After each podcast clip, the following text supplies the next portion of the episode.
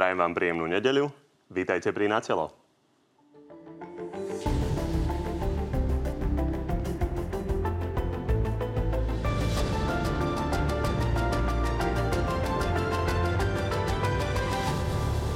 Počet pacientov v nemocniciach už prekročil 3000 a vláda sa dohaduje, ako situáciu zlepšiť. Nevidím zmysel v tom, aby sme s očkovaným sprísňovali fungovanie ich. Prísnejšie pravidlá napokon prešli, aj keď opäť nie jednohlasne. Je to ako cez kopírák e, v porovnaní s tým, čo sa dialo takto pred rokom. Opozícia sa pritom už teraz chystá, že opatrenia pošle na súd do Košíc. Samozrejme, že nechápeme ich a určite ich napadneme na ústavnom súde. Okrem toho máme pre vás dnes aj prieskum o tom, aká časť Slovákov si chce dať pichnúť tretiu dávku. No a našimi dnešnými hostiami sú europoslankyňa za Smer Monika Beňová. Dobrý, Dobrý deň. prajem, ďakujem za pozvanie. Predseda Bránu bezpečnostného výboru za Oleno, Juraj Krupa. Dobrý deň. Dobrý deň, prajem. A vítam aj predsedu poslaneckého klubu Smer rodina Petra Pčolinského. Dobrý deň. Peknú nedelu, prajem. Tak ako vždy môžete od tejto chvíle hlasovať o tom, ktorý z hostí vás presvedčil viac. Nájdete to na našej stránke tvnoviny.sk. Poďme na ten prieskum avizovaný. Na úvod nejaké vaše tipy. A pani Bedeva, u vás som zachytil, že vy už by ste chceli tretiu dávku, aj keď ešte nemáte pol roka, ale skúste nám povedať tipy zaočkovanej populácie, čiže zhruba polovica mm. populácie. Aká časť je odhodlaná ísť na tretiu dávku? Tak ehm, naozaj iba typ, ale myslím si, že z tých, ktorí sú zaočkovaní, to bude väčšina. Či to už bude 60, 70 alebo 80 to neviem, ale myslím si, že po druhej dávke už väčšina si pôjde dať tretiu. Tiež si myslím, že to bude druhá väčšina. Môj odhad je 80% 74,9. Tak uvidíme. Poďme sa na to pozrieť. Spomedzi očkovaných ju plánuje 45%, mm. neplánuje 23% mm. a uvažuje, či áno alebo nie 31%. Mm. Čo ale ešte oveľa podstatnejšie je, aké sú nálady medzi rôznymi vekovými skupinami. Tu posilujúcu dávku totiž podľa lekárov čo najrýchlejšie potrebujú v prvom rade seniory.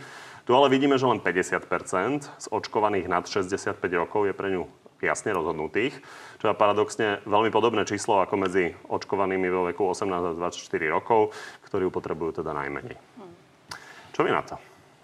Tak je to rozhodnutie ľudí, ako sa rozhodnú. Ja sa netajím tým, že očkovať som sa dala z vlastného rozhodnutia, nepotrebovala som na to žiadne kampane ani lotérie. A dala som sa zaočkovať, pretože mi končila v prvom rade materská dovolenka. To znamená, že som vedela, že budem viacej cestovať. A tiež preto, že mám doma malú cerku. Žiaľ Bohu, napriek tomu, že sme sa konzekventne dali všetci zaočkovať doma, sme COVID dostali, dnes ho máme prekonaný. A ja chápem, že ľudia váhajú, že ako ďalej, pretože majú nedostatok informácií. A takisto je pomerne komplikované, možno už dnes jednoduchšie, ale keď si to vezmem tri týždne dozadu, keď som sa ja treba chcela dať zaočkovať tretíkrát, keď mi NCZI odkazali, keď som sa chcela nalogovať, že mám počkať, že sa nemôžem dať očkovať a vtedy tam ešte nebola informácia, že sa môžem dať očkovať niekde inde. No organizácia a... je jedna vec, druhá vec je tá no, Tak ale tá a, a je organizácia je veľmi často súčasťou toho rozhodnutia, pretože tí ľudia e, častokrát bývajú, povedzme, v takých vzdialených častiach, povedzme napríklad od okresnej nemocnice a tak ďalej, že rozmýšľajú, že teda či tú cestu absolvujú alebo neabsolvujú. A čo je podľa mňa úplne zásadné, tu je vyoraná taká obrovská brázda medzi očkovanými a neočkovanými, že tá spoločnosť je príšerne rozdelená. A teraz ja sa domnievam, že úlohou nás politikov je prestať hádzať granaty do tej priepasti a začať stavať mosty cez tú priepasť. To znamená, že začneme sa rozprávať o tom, ako to bude ďalej. A keď to budeme viesť dobrým tónom, tak možno, vás možno, že tie čísla, nám, páni možno, že tie čísla sa zvýšia. Lebo dostaneme sa aj k neočkovaným a im snať k tým granátom, ktoré spomínate. Uh, páni, keď hovoríme teda o tom, že podstate len polovica ľudí, ktorí už sú zaočkovaní, sú odhodlaní k tretej dávke. To je asi úloha vlády, aby tým, čo nemali problém s očkovaním, vysvetlovala, že je to bezpečné. Pozrite sa, tam bolo, že 45% rozhodnutých, 31 nerozhodnutých. Uvidíme, ako sa situácia bude vyvíjať. Ja som presvedčený, že ľudia sa postupne budú rozhodovať tak, že si tú tretiu dávku dajú. Majú už tie skúsenosti, že aj keď si dali druhú dávku, takže sú tu stále medzi nami, že sú oni začipovaní ani nič podobné. Mňa len mrzí, že práve očkovanie sa stalo takou témou politizácie. Aj politi- spolitizovania celej spoločnosti, ktorá potom vyvoláva práve takéto emócie a potom tu máme čas, čas populácie, ktorá už akýchkoľvek politických dôvodov jednoducho je huckaná k tomu, aby sa neočkovala. Potom tu, sa tu vytvárajú takéto pochybnosti, ktoré môžete vy presviečať ako chcete, ako náhle máte politických lídrov, hlavne opozície, ktorí spochybňujú očkovanie, tak potom ťažko sa s týmto pracuje. Opäť sa pýtam, hovoríme o očkovaných a nie sú 100% presvedčení o tom, že ísť na tretiu dávku, špeciálne tí seniory sú podstatní. Nerobíte málo? Ja osobne? Alebo vláda? Môžeme to rozšíriť na vládu. Skúsme to rozšíriť. Ja vidím v tomto dosť problém komunikačný zo strany vlády, zo strany nás politikov smerom k ľuďom ale na druhej strane treba povedať, že tento problém majú všetky okolité krajiny. Jednoducho v každej krajine v Európe je kvázi nejaké antivaxerské, antiočkovacie hnutie. Sú tu ľudia, ktorí jednoducho sa zaočkovať nechcú dať, nepočúvajú ani na tie logické argumenty, ani na prosby lekárov a bohužiaľ nepočúvajú ani na to, keď vidia, ako v ich okolí zomierajú ľudia. Ja to môžem povedať na svojom príklade. Za posledný týždeň niekoľko ľudí, ktorých som poznal v mojom okolí, dokonca aj moji rovesníci, bohužiaľ zomreli na COVID, e, neboli očkovaní. A tiež e, jednoducho nechceli, nechceli si dať povedať e, od známych, od rodiny, nechceli sa dať zaočkovať, pretože neveria tomu v tomto ja naozaj poviem veľmi kriticky, v tomto vidím aj zlyhanie zo strany vlády, zo strany nás politikov smerom k občanov. Jednoducho mali sme dva roky, skoro dva roky na to, aby sme ľudí presvedčili, že toto je schodná cesta a ten prieskum ukazuje, že aj pri tých očkovaných, ja som pravdu povediať trošku prekvapený, že len také malé percento, respektíve, že menej ako polovica, uvažuje o tretej dávke. Čakal som, že to číslo bude určite vyššie. Čiže opäť treba len vysvetľovať, vysvetľovať, vysvetľovať. Poďme sa ešte pozrieť, ako je to pri tej druhej polovici, teda neočkovaných. A tam vidíme, že Dve tretiny z nich jednoznačne sa nechcú zaočkovať, necelé 4% plánujú a 29% zvažuje, či áno alebo nie. Takže ešte tu pomerne veľký priestor 100 tisíce ľudí zvažujú, či áno alebo nie. A poďme na tie granáty, ktoré spomínate. Mm. Včera premiér v slovenskom rozhlase otvoril tému možného povinného očkovania seniorov a teda hneď zožal reakciu Smeru. Tu je. Povinné očkovanie je nechutný, fašistický nápad. A ani by nefungovalo, pretože krajiny s takmer 100% zaočkovanosťou majú dnes rovnaké problémy v nemocniciach ako Slovensko. Pani Beňová? Dobre, poviem to trošku menej expresívne ako pán predseda Smeru, ale uh, nedá sa nesúhlasiť s tým, že krajiny, ktoré majú oveľa vyššiu zaočkovanosť ako Slovensko, majú dnes rovnaké problémy. Aj keď samozrejme tam možno toľko ľudí nezomiera, ale prichádza tam k čiastočným lockdownom, k obmedzeniu a, a k rôznym iným veciam. To je ale veľmi samozrejme dobrý, úplne iná téma. Dobrý, Mať, nie, prepačte, ja len dokončím, ja dokončím že... E, otázku, že je úplne iná téma hovoriť o problémoch v nemocniciach, mŕtvych a o lockdownoch, lebo samozrejme počet nakazených spôsobuje lockdowny, ale počet mŕtvych ten je neporovnateľný. Pán Ministerstvo ale vy ste ma zavolali, aby ste počuli môj názor, takže ja sa snažím povedať ten môj názor teraz. Dobre, vy máte svoj názor, ten určite poviete tiež, ale teraz by som chcela dokončiť ten môj názor. Nie, takže to poviem, poviem skúsenosti, ktoré máme z Európskeho parlamentu. Európsky parlament je inštitúcia, kde sa schádzajú poslanci z 27 členských štátov. 3. novembra predseda Európskeho parlamentu vyhlásil, že budeme mať parlament už v plnom rokovaní. Prešli dva týždne a parlament opäť zatvárame. A teraz chcem povedať všetky tie opatrenia, ktoré my máme. Kontrola COVID pasov, OTP režim dodržiavaný, prísna kontrola potvrdení testov. Každý, kto príde do parlamentu a nie je zaočkovaný, musí sa dať každých 72 hodín testovať. Napriek tomu sme mali taký obrovský prírastok infikovaných, že parlament opäť po dvoch týždňoch zatvárame. Takže áno, súhlasím s tým, že očkovanie pomôže ľuďom pri prekonaní covidu, aj keď nie vždy to tak musí byť, pretože môjmu partnerovi napríklad až tak výrazne ako mne nepomohlo, ale je to jedna z ciest, ale nie je to jediná cesta. Čo napríklad mne chýba, je to, že ľudia A ja som bola vydesená, keď mi došiel pozitívny test. Mne došiel pozitívny test v čase, keď som mala odísť do Bruselu. Mohla som nakaziť množstvo ľudí, nemala som príznaky, som dvakrát zaočkovaná. Vadí mi ale to, že napríklad ľuďom, ktorým príde už pozitívny test, nepríde zároveň nejaká informácia, ako sa majú chovať a čo všetko napríklad by mohli používať na to, aby sa nedostali až do situácie, že idú do nemocnic a tak ďalej. Takže Dobre. naozaj vrátim sa k tým granátom. Ja vám nechám vrátim slovo sa k tým granátom, na to, aby ste ale samozrejme, toto, ale, ale samozrejme mohli povedať hodiť, svoj názor, ale musíme mať z toho debatu. ten granát a ja len tvrdím, ja nerobme medzi tými ľuďmi rozdiely. Ja som len vysvetloval, Môže sa stať, že ľudia ja sa rozhodnú to, nezaočkovať, tak to z nejakého dôvodu rešpektujme. Ak sme ich nedokázali motivovať na to poďme debatovať o tom. Je to dôležitá vec, o ktorej sa budeme týždne baviť. Len som chcel dokončiť, že ministerstvo zdravotníctva okamžite reagovalo teda na tie výroky pána Fica a ukázalo nám, režia nám to ukáže, že ako to vyzerá v spojitosti so zaočkovanými a s úmrtiami na COVID za posledný týždeň tam keď to zíde dole, tak uvidíme, že v krajinách, ktoré majú veľmi vysokú zaočkovanosť, nemajú takmer žiadnych mŕtvych. Áno. Takže je otázne, či je zodpovedné tvrdiť to, čo tvrdí pán Fico. Ja preto hovorím, že očkovanie môže pomôcť. Ale že pomôcť nemusí a musíme hľadať aj nejaké iné nástroje, aby sa nám tí ľudia napríklad do tých nemocníc nedostali. A preto vláda neurobila vôbec nič. Pán Krupa? Toto je klasický prípad e, a príklad e, podstate spochybňovania očkovania z politického dôvodu. Hej, síce pani Beňová je zaočkovaná, Aj tvrdí, že jej to pomohlo, ale tvrdí tu, teraz do televízie a verejnosti, že to nemusí vždy pomôcť. A že, že to, áno, spochybňujete to. A toto, čo sme videli práve od pána Fica, to je klasický prípad zavádzania a naozaj si zaslúži to pomenovanie líder zloby a rozvratu klamal, zavádzal. Vidíte štatistiky, ktoré sme tu mali zverejnené, ktoré sú štatistiky uverené z Európskej únie, z krajín, kde je aká zaočkovanosť a aká je tam incidencia a aká je zaplnenosť nemocníc. To jasne dokazuje, že ten človek klame, zavádza. A on bude hovoriť o fašistoch. On bude hovoriť o fašistických metódach. Veď to je on, ktorý sa spolčuje s fašistami na námestiach a brojí proti tejto vláde, brojí proti očkovaniu a snaží sa rozvracať túto spoločnosť. 12 rokov, 12 rokov rozkrádali zdravotníctvo a teraz týmito metódami sa v podstate ho snažia absolútne už položiť, totálne zlikvidovať. Máme vyčerpaných zdravotníkov, lekárov, ktorí apelujú na verejnosť, aby sa dali očkovať, pretože už nevládzu. A tento človek chodí a spochybňuje očkovanie a hovorí o fašistických metódach. To je vrchol. Nemôžem s tým súhlasiť, pretože e, Robert Fico nikoho od očkovania nikdy neodrádzal. Má na očkovanie svoj názor, má ho dlhodobo a prezentoval ho.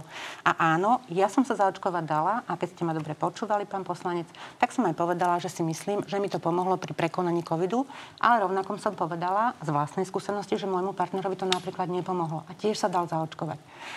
A buďme teraz úprimní. Aby sme to definitívne pochopili, boli, to, čo povedal tie, pán Fico, je podľa vás pravda? Tie vakcíny, keď boli schvalované. Je pravdou aj to, že naozaj neprešli celým tým procesom, ktorým prejsť mali. A to priznala aj Európska lieková agentúra. Jednoducho, vakcíny sa schválujú v dlhšom časovom období, ako sme ich museli schváliť, aby sme aspoň čiastočne niečo ponúkli na zastavenie pandémie. A tak sme to urobili. A ja som iba povedala toľko, že nerobme tu z ľudí, ktorí sa z nejakého dôvodu rozhodnú, že sa nedajú očkovať, že sú to nejakí nepriatelia štátu, lebo nie sú. Lebo nie sú, tak sa proste z nejakého dôvodu rozhodli, že sa nedajú očkovať. Tak vytvorme priestor na to, aby teda platilo aspoň to povestné OTP. Dovolme tým ľuďom sa aspoň testovať, pretože vidíme, že aj my očkovaní, a zase povedzme si to Bedeva, rozne, ale pán, pán Čolinský sa už 4 eh, minúty nadýchuje, že by rád reagoval. Tak, ja len definitívne ja odpoveď, aby som rozumel tomu, ako ste chceli reagovať na pána Fica. Čiže to, čo on hovorí, je pravda podľa vás? Čo konkrétne myslíte? Že krajiny, ktoré majú oveľa vyššiu zaočkovanosť ako Slovensko, majú rovnaký problém v nemocniciach. To ja neviem, či majú rovnaký problém v nemocniciach, ale zjavne podľa toho grafu, ktorý ste tu prezentovali, nemajú takú vysokú úmrtnosť. Pán Čolinský, uh, posuňme to. Zareagujte prosím aj na to, čo hovoríte na ten nápad premiéra s povinným očkovaním seniorov. Ďakujem pekne za slovo, sa k nemu dostal. Tak v prvom rade zareagujem na pána Fica. Nie, nie je pravda, čo hovorí pán Fico. Krajiny, ktoré majú podstatne vyššiu zaočkovanosť, nemajú rovnaký problém, čo sa týka nemocníc. Majú rovnaký problém, čo sa týka počtu nakazených, a, počet nakazených na milión obyvateľov. Ten problém je rovnaký. Ale zásadný rozdiel medzi krajinami, kde je vysoká zaočkovanosť a napríklad nami, kde je na úrovni okolo 47%, je ten, A teraz, vážení občania, dobre počúvajte. Ak sa dáte zaočkovať, tá vakcína z vás neurobi nesmrteľných, ale dramaticky zníži riziko, že skončíte v nemocnici a že, mm, nedaj Bože, zomriete. To znamená, ak sa pozriete na ten graf, ktorý zverejnilo ministerstvo zdravotníctva, tak zásadný rozdiel je v tom, že krajiny, ktoré majú vysokú zaočkovanosť, tak tam ľudia nezomierajú v takých obrovských počtoch, ako v krajinách, kde je nízka zaočkovanosť. Ale ešte raz, vakcína z vás neurobi nesmrteľných, ale jednoducho vás chráni pred tým, aby ste skončili v tej nemocnici. Keď sa pozriete na štruktúru ľudí v nemocniciach, napríklad na Slovensku, tak vo väčšine prípadov sú to starší ľudia a v drvivej väčšine prípadov sú to nezaočkovaní ľudia. Ešte raz ja môžem povedať niekoľko príkladov zo svojho okolia e, za posledný týždeň, kde ľudia zomreli v nemocnici len kvôli tomu, že jednoducho tam skončili, skončili na plúcnej ventilácii a bohužiaľ tá štatistika je taká, že 70% ľudí na plúcnej ventilácii už sa domov nevráti. Bohužiaľ, tá štatistika je taká. A čo sa týka toho, čo hovoril predseda vlády Eduard Heger o povinnom očkovaní starších ľudí, tak ja kľudne môžem za Smerodina len zopakovať stanovisko nášho predsedu aj ministra práce. My s týmto nesúhlasíme. Takýto postoj majú aj zvyšní koaliční partnery, aj strana SAS, aj strana za ľudí.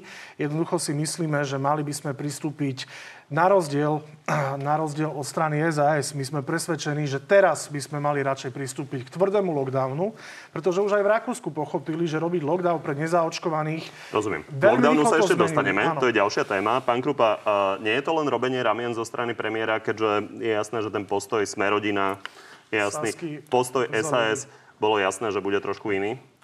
Ja si spomínam na jún, alebo júl to bol, myslím si, že jún, keď eh, minister zdravotníctva Lengvarsky prišiel s, s tými green passmi a s tými opatreniami, ktoré v podstate dnes zavádzame a žiadal v podstate vtedy koalíciu, aby sme prešli eh, na tento spôsob, na tento systém. Ja chápem, že išlo leto, boli trošku voľnejšie opatrenia, že sa nejakým spôsobom koalícii alebo niektorým koaličným partnerom do toho nechcelo. Ale okolnosti nás donútili a museli sme k tomu pristúpiť. Teraz vidíme, že sa situácia zhoršuje, čo sme už vedeli vtedy že sa bude rapidne zhoršovať práve kvôli nízkej zaočkovanosti. Čiže je tu táto alternatíva, na ktorú by sme sa mali zamyslieť a je to povinné očkovanie eh, seniorov ktorí sú najviac ohrozenou skupinou našej spoločnosti.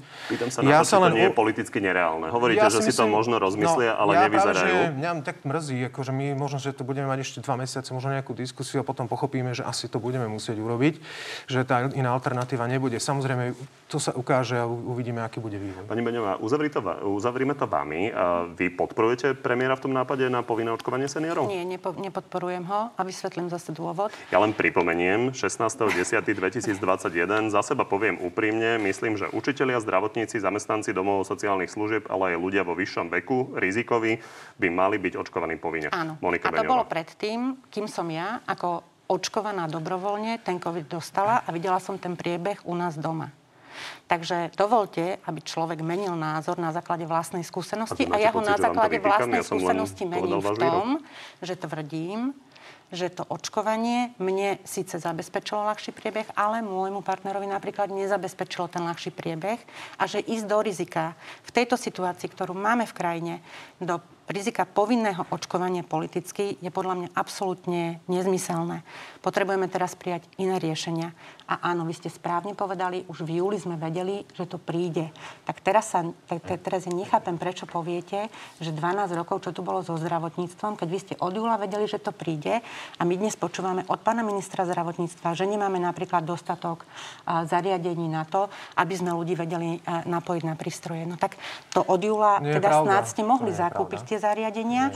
Nehovoriac o tom, že nedávno ste mali, myslím, v relácii alebo v nejakej relácii zástupcu lekárov, ktorý povedal, že pán predseda vlády sa s, ním, s nimi napríklad nestretol a, a vidíme teraz len pána predsedu vlády, ako s pánom ministrom chodí po nemocniciach. Možno, že keby sa bol so zdravotníkmi stretol už v tom júli, alebo v auguste, alebo v septembri, mohli sa prijať nejaké iné opatrenia. Pani, naozaj krátka ja reakcia, krátko, poďme na ten lockdown. Ja len veľmi krátko. Uh, ako príklad môžeme dávať uh, zariadenia DSS, domovej sociálnych služieb, kde za ten rok, keď minulý rok sme mali katastrofálnu situáciu v týchto zariadeniach, ľudia tam zomierali, tak veľmi intenzívnou komunikáciou ministerstvo práce dosiahlo to, že dnes v týchto zariadeniach je viac ako 70-80% na zaočkovaných týchto, eh, týchto, týchto klientov a zamestnancov a dnes prakticky je na absolútnom minime počet hospitalizácií práve v tejto vekovej skupine týchto starších ľudí, čiže je to o veľmi intenzívnej komunikácii, presvedčaní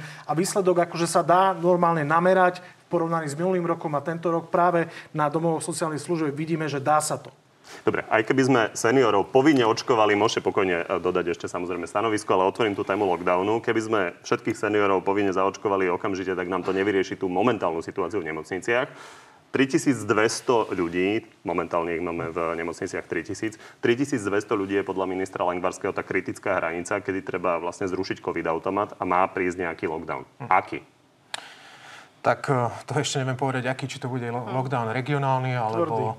Alebo celoslovenský, ale je to dosť možné, že to bude celorepublikový lockdown. Jednoducho budete musieť e, zastaviť e, pohyb budete musieť jednoducho znížiť a zraziť tú krivku. A keď ako si iné... to máme predstaviť? Otvorené len potraviny a drogerie? No asi tak, ako vidíme to teraz v Rakúsku to zavádzajú. Bude to tam trvať tuším zhruba 20 dní alebo 2 týždne, presne teraz neviem. 20 dní. 20 dní a týmto sa vlastne budú snažiť zraziť tú krivku, pretože máte nejaké kapacity mm. zdravotníckých zariadení v nemocniciach a ty na tej musíte brať ohľad, lebo ináč sa vám stane to, čo sme videli v Taliansku v Bergáme, že tí ľudia umierali doma mm. alebo na uliciach. A toto, toto nechceme dopustiť. Jednoducho toto je ale výsledok toho, že uh, máme takýto, takýto takúto kampaň voči očkovaniu a voči všetkým opatreniam a doteraz to je. A ja vám ešte niečo poviem, a, a, pani Beňová, vy o tom asi neviete, ale bol to smer, ktorý v roku 2014 zaviedol povinné očkovanie a vychádzal aj z nálezu z ústavného súdu a v tzv. DSS-kách sa od 2014 povinne očkuje proti chrípke. Že áno. A to pravidelne. Takže a toto sú také veci, ktoré ste vy zaviedli a tvrdili ste, že to jednoducho povinné očkovanie neporušuje základné ľudské práva, pretože to je opatrenie zdravotnícke, ale dnes tu zo strany Smeru počúvame pravý opak. Hej? To je, ja, ja som presvedčený, že keby oni boli pri vláde, tak tlačia a robia také opatrenia za, za očkovanie, že také by sme tu ešte ani nevideli, aby sme sa mohli rozlúčiť s nejakým dobrovoľným očkovaním. To vám zaručujem. A ja vôbec nespochybňujem ak niekto podporuje povinné očkovanie. Je to úplne vaše legitimné politické rozhodnutie. Ja som tu len prezentovala môj názor na základe mojej osobnej skúsenosti. My sa logicky pýtame, ja, keďže pred teda, mesiacom ste ho podporovali. A ja som vám aj povedala, že na základe vlastnej skúsenosti si dnes myslím, že to nie je tá správna cesta, pretože aj my, ktorí sme očkovaní a ktorí sme sa dali dobrovoľne očkovať, môžeme ten COVID dostať. Vráťme sa ale k tomu lockdownu. To je napríklad to, s čím súhlasím. A toto už malo byť zavedené podľa mňa dlhšie a nie teraz zase stresovať celú spoločnosť, pretože každý sa pýta, bude lockdown, nebude lockdown, čo bude. Máme už čiastočne lockdown vlastne v 52 alebo myslím v 54 okresoch. On je naozaj čiastočný, pretože v tých čiernych okresoch musia byť zavreté reštaurácie a tak ďalej a tak ďalej. A možno keby sa bol, robil dobrý manažment celej tejto situácie, keďže od júla sme o nej vedeli, že príde, mohol ten lockdown byť zavedený na začiatku novembra, mohol byť na 20 dní. Keby sme mali 80% zaočkovanosť, nemáme také stavy 80% zaočkovanosť majú aj v Belgicku, pán poslanec. A tiež Aha. tam majú problémy. A takisto, Videli ja už to tu nechcem hovoriť, a takisto belgickí zdravotníci tvrdia, že vláda má prijať nejaké opatrenia na obmedzenie pohybu. Aby Trošku sledujte situáciu aj v zahraničí. Nehajte ma už ten, aspoň chvíľu dohovoriť niečo. Poprosím a vy máte pocit, že vás stále prerušujem? Ako, teraz ste ma zase prerušili. Predtým Nie, len ja sa potrebujem dobrať niečo do uška, tuto nejaké otázky šepka. Ja by som len chcela dokončiť ja tú ja sa, ja sa maximálne snažím vám dať priestor, len potrebujem sa dobrať aj nejaké odpovede, lebo je no, veľmi podstatné, ako sa... Prepačte. Chcela sa... som o tom lockdowne hovoriť chcem sa na ten práve opýtať, uh-huh. aby sme to pochopili. Vy podporujete ten lockdown ja na 20 osobne, dní? ak vláda osobne. pripraví dobré opatrenia na to, aby teda A zabezpečila naozaj všetky tie situácie, ktoré budú mať podnikatelia, živnostníci a aj občania, tak ja som za to, že ten lockdown tu už mohol byť. Rozumiem. A mohli sme to mať vyriešené. A je to skôr. rozšírený názor v smere? Je možné, že strana ja neviem, Smer podporí ja neviem, takýto lockdown? Ja neviem, že či strana Smer podporí takýto lockdown. Uvidíme, ako vláda k tomu nastaví tie jednotlivé opatrenia. Ja som poslankyňou v Európskom parlamente a ja hovorím svoj osobný názor, ako to zafungovalo v nejakých iných krajinách. Ale komunikujete s kolegami? Komunik- áno, samozrejme, že komunikujem. Pán reaktor, ja za najväčší problém povinného očkovania považujem, viete čo? Nech mi niekto povie, ako to bude v praxi vyzerať. Ako, ako chcete v úvodzovkách vymáhať to Povinné očkovanie sme mali ako tému. Poďme dokončiť lockdown, aby sme Dobre, sa dostali k ďalším témam. Takže lockdown, obaja hovoríte, že zrejme ho budeme potrebovať. Zatiaľ tu nie je nejaká veľká politická vôľa. Príde 3200 pacientov v nemocniciach a jednoducho bude? Vysvetlím. V Rakúsku sa rozhodli, že zavedú tzv. lockdown pre neočkovaných. Za pár dní, vzhľadom na historicky najvyššie čísla, pochopili, že to nemá zmysel a zavadzajú od pondelka pre tvrdý lockdown pre všetkých, Presne pre očkovaných, tak. pre neočkovaných. Naši ministri na vláde presadzovali presne toto, že radšej zaveďme teraz tvrdý lockdown na 2-3 týždne a potom, potom majme trošku normálnejšie... Pán ja rozumiem, potom len ľudia trošku... potrebujú nejakú informáciu. Ja chápem, že postoj pána Krajniaka bol no. takýto, on s ním prišiel, neúspel. Dôležitá je politická realita, tak skúste ľuďom povedať, čo majú čakať, či majú čakať, že v priebehu pár dní sa dozvieme, že bude 20-dňový ja lockdown. Osobne si myslím, ja osobne si myslím, že od pondelka nám začne ten lockdown pre nezaočkovaných ale v priebehu pár dní ja som presvedčený, že tie čísla budú ďalej rásť a budú ešte horšie a nakoniec pochopíme to, čo už pochopili aj, Rakúš, aj Rakúšania a budeme musieť, či chceme, či nie, zaviesť tvrdý lockdown. Napriek tomu, že strana SAS e, sa stavia na zadné, pretože tá e, s tým nesúhlasí, tá chce deliť tých ľudí na zaočkovaných nezaočkovaných, jedným výhody dávať, druhým ich nedávať. Ja akože ich politickému postoju chápem, ale podstatné je to nevyrieši situáciu. O to ide. Tu nevyrieši situáciu.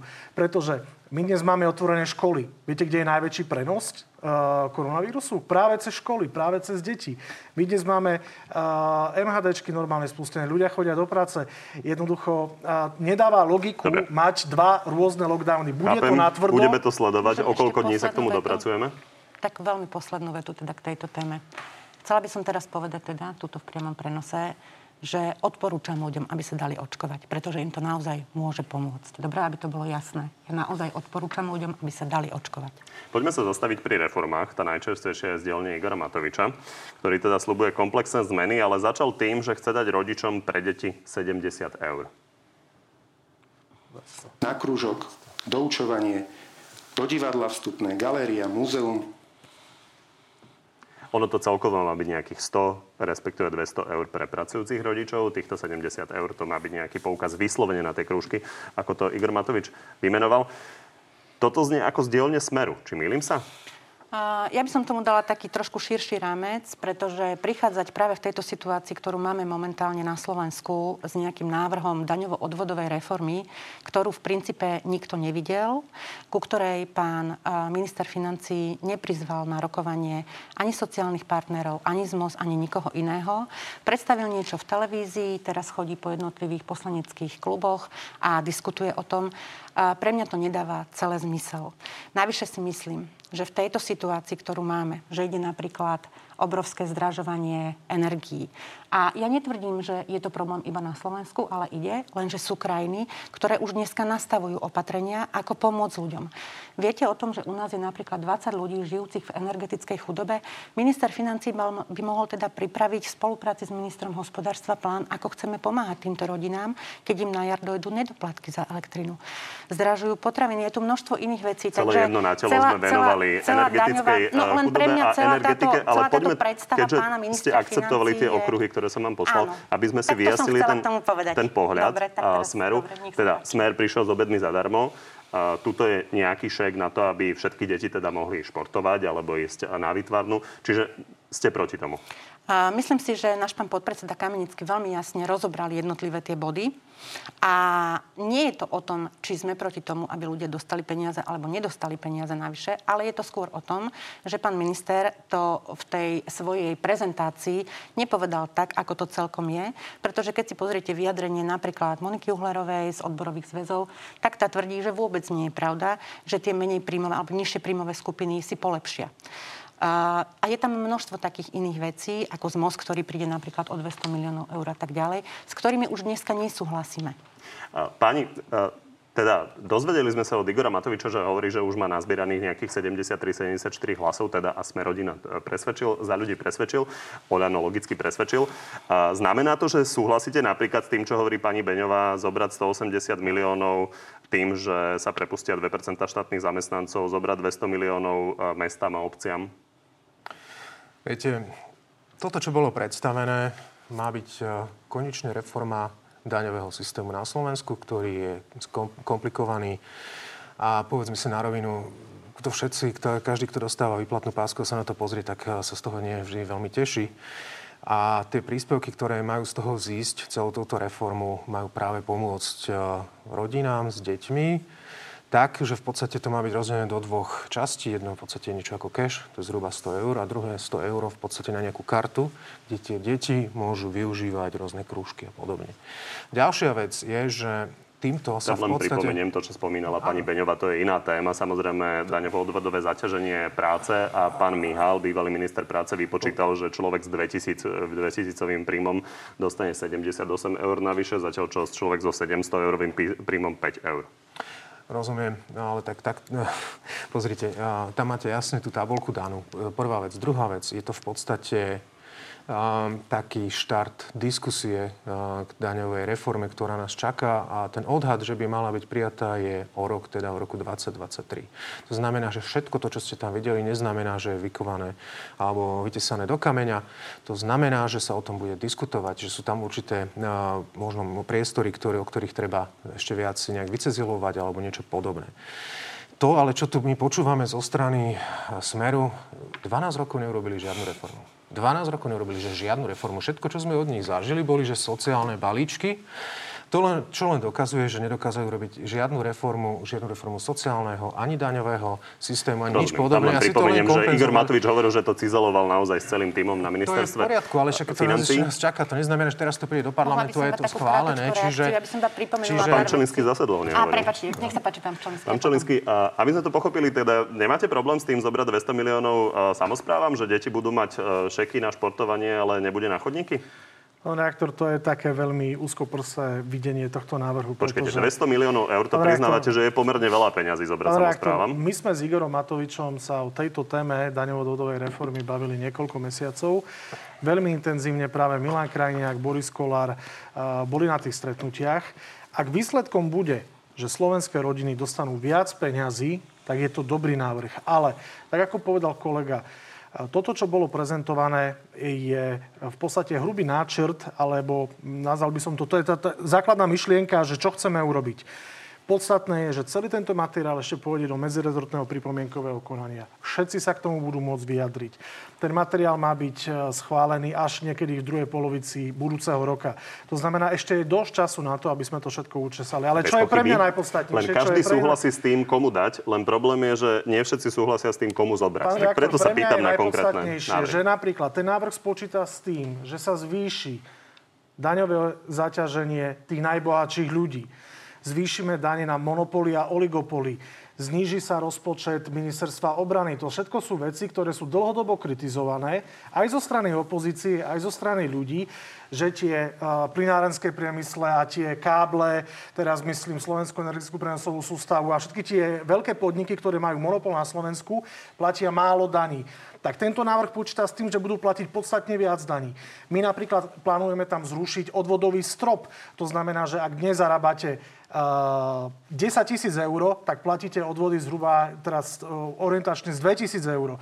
My toto zrušíme, to znamená, tí, čo zarábajú veľa, tak budú aj viac odvodov platiť. Čiže má niekto problém s tým, že budú najbohatší platiť viac peňazí? Má s tým niekto problém? A že tie peniaze pôjdu práve rodinám? Alebo že pôjde o 200 miliónov eur menej na nákup nejakých uh, vrtulníkov, lietadiel a obrnených transportérov? S týmto má niekto problém? To by pán Krupa možno povedal niečo k tomu, ale v každom prípade poďme k reformám, keďže toto teda, ako povedal, ako ste povedali, sa bude ešte cizelovať. Pani, aby sme si vyjasnili tú situáciu v koalícii, vy ste stále hovorili, že nech si skúsia vládnuť bez vás.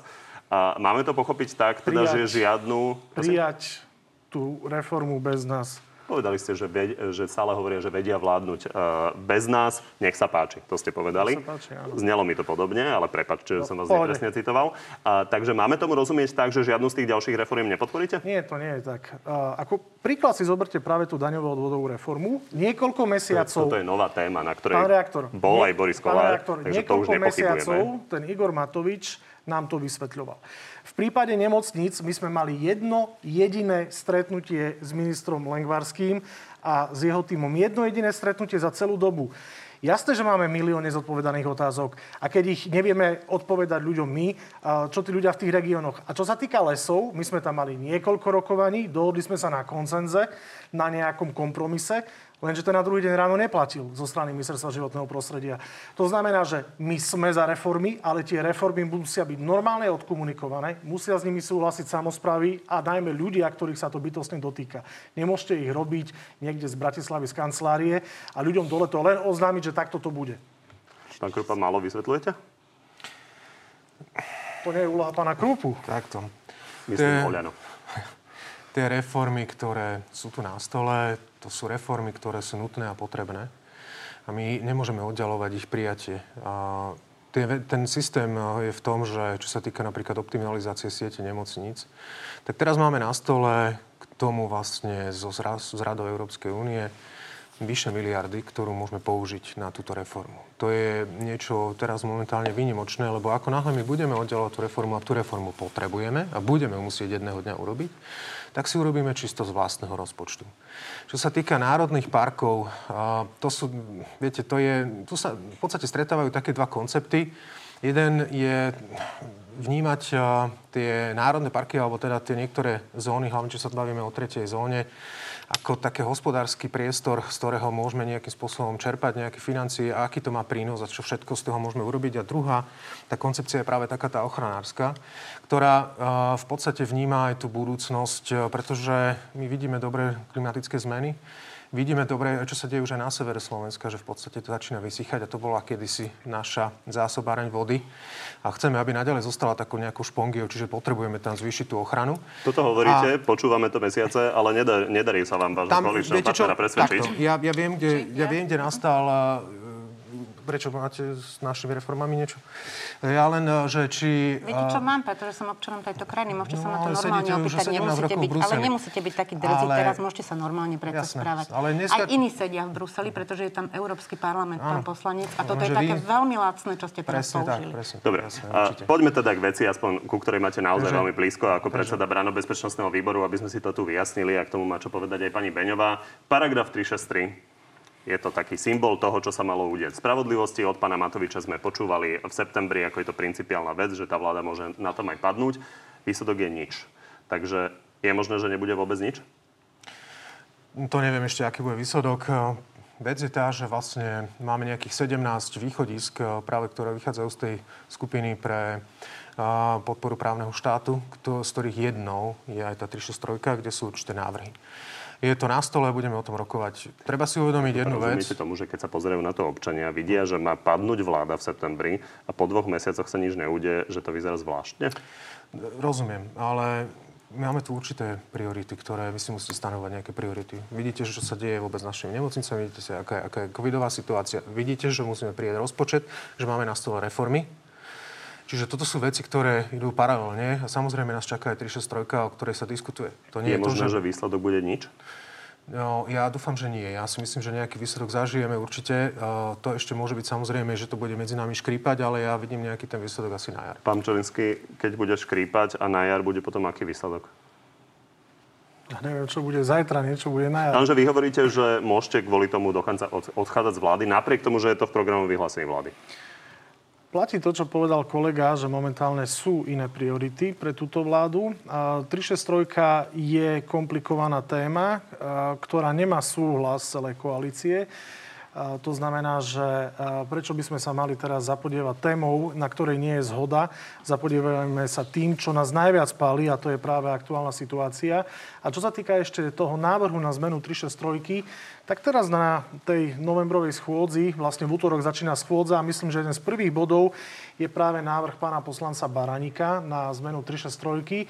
Avšak, ako sme sa dočítali, aj vy a Juriz a ďalší odborníci hovoria, že ten návrh je absolútne neprofesionálny, je zle urobený a dokonca pán Baránik ho podal bez súhlasu koaličnej rady, to znamená, bude ho musieť stiahnuť alebo preložiť. Čiže táto téma do konca roka určite na stole nebude. Pani Beňová, pokojne reagujte, len tam sa chcem ešte opýtať na Nemám váš postoj. čas, lebo kolegovia si to tu vyjasňujú. Ak dovolíte Môžeme teda... pokojne odmerať ten čas čas A- na nie, záver. nie, nie, ja sa- ja sa s vami nesťažujem, pokojne stavím, že sa, určite ste ho nemali sa, menej. Ale prepačte, len dodám otázku, sa. lebo tam je zaujímavý aj váš osobný postoj, lebo vy stále opakujete, že je dôležité, aby tie veci, aj kauzy, riešili orgány činné v trestnom konaní, netreba sa k tomu vyjadrovať, Áno. treba to nechať na ne. Áno.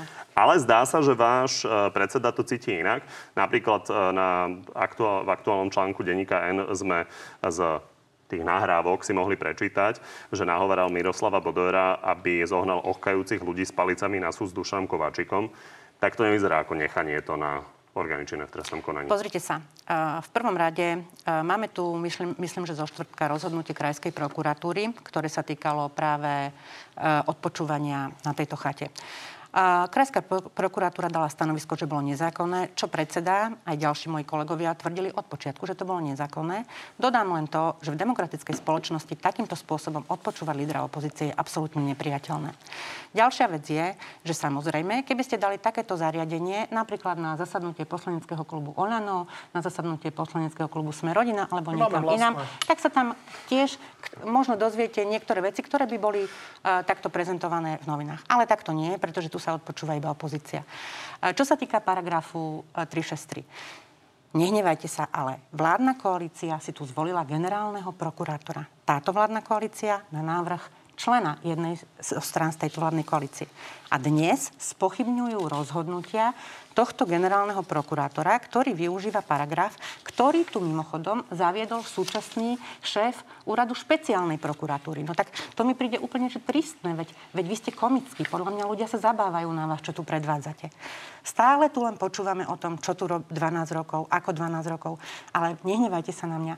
Napriek tomu, že sa vyše roka a pol tu snažíte dostať do, do väzenia Fica alebo Kaliňaka alebo kohokoľvek zo Smeru, tak ani jeden z tých, ktorých ste prepustili, pretože sa rozhodli spolupracovať s, pozic- s, s policiou, nepovedali, že by ich na to navádzal či už predseda strany alebo niektorý z ministrov. Tak skúsme sa na to pozrieť racionálne. Toto je naozaj v rozpore s princípmi právneho štátu a tak toto nemôže fungovať. A ja nesúhlasím ani s tým, aby sa tu absolútne konjunkturálne menil, menil nejaký paragraf, ktorý má k dispozícii generálny prokurátor len preto, že časť médií a časť politickej reprezentácie nesúhlasí s aktuálnym rozhodnutím generálneho prokurátora. Ešte raz, je to generálny prokurátor, ktorého ste si zvolili vy, tak mu prosím vás, nesiahajte na kompetencie a hlavne neznižujte jeho kredibilitu v očiach spoločnosti. Ja len dodám, že samozrejme s tým odpočúvaním sme konfrontovali ako e, Daniela Lipšica, e, tak policajného prezidenta a budeme sa na to pýtať aj ministra Mikulca. Ja len e, sa chcem opýtať, Robert Fico, Miroslavovi Bodo- Bodorovi o súde s Dušanom Kováčikom, prečo, sa tí advo- prečo si tí advokáti neobjednajú 20 ľudí dopredu, ktorí tam budú ochkať nejakého detka s palicou? Či on to príde v poriadku? Aj na iných súdoch boli uh, iní ľudia. Uh, neviem, prečo ja by som mala Dobre, zháňať to, o čom sa rozpráva. Ja sa o čom sa pýtam, rozpráva v súkromí predseda uh, strany s, s nejakým pánom Bodorom. Ja pána Bodora ani nepoznám. Keď sa o tom rozprávali, bolo to ich súkromný rozhovor.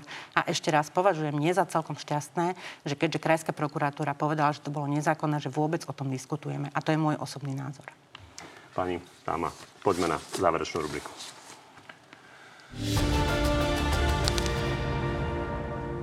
Pán Čelinský sa pripravil, ale začnem pánom Krúpom.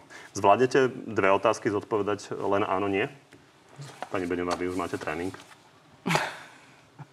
Tak, pán Krupa, súhlasíte s návrhom Igora Matoviča zaplatiť jeho reformu daní aj znížením výdavkom na obranu o 200 miliónov ročne? Uf, áno. Myslíte si, že je hlavnou motiváciou Smerodina pri torpedovaní reforiem zvýšiť si preferencie? Áno. Je motiváciou Smerodina pri kritike reforiem aj zvýšenie preferencií? Nie. Váš predseda Boris Kolár v minulosti avizoval príchod nových poslancov do klubu Smerodina. Bude jedným z nich Jan Krošlák? Neviem na túto otázku odpovedať. To by ste mohli vedieť ako predseda poslaneckého klubu. Nie, pretože toto sa nerieši. Takže asi nie. No momentálne to nie je téma, ja nevylučujem, že to môže byť téma o rok, o dva. Smer ohlásil, že chce hľadať kandidáta na prezidenta. Mal by podľa vás opäť kandidovať Robert Fico? Nie.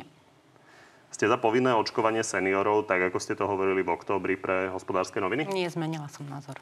Tak vám ďakujem, že ste prišli do Markízy. Ďakujem pekne za pozvanie. Pekný ďakujem. ďakujem.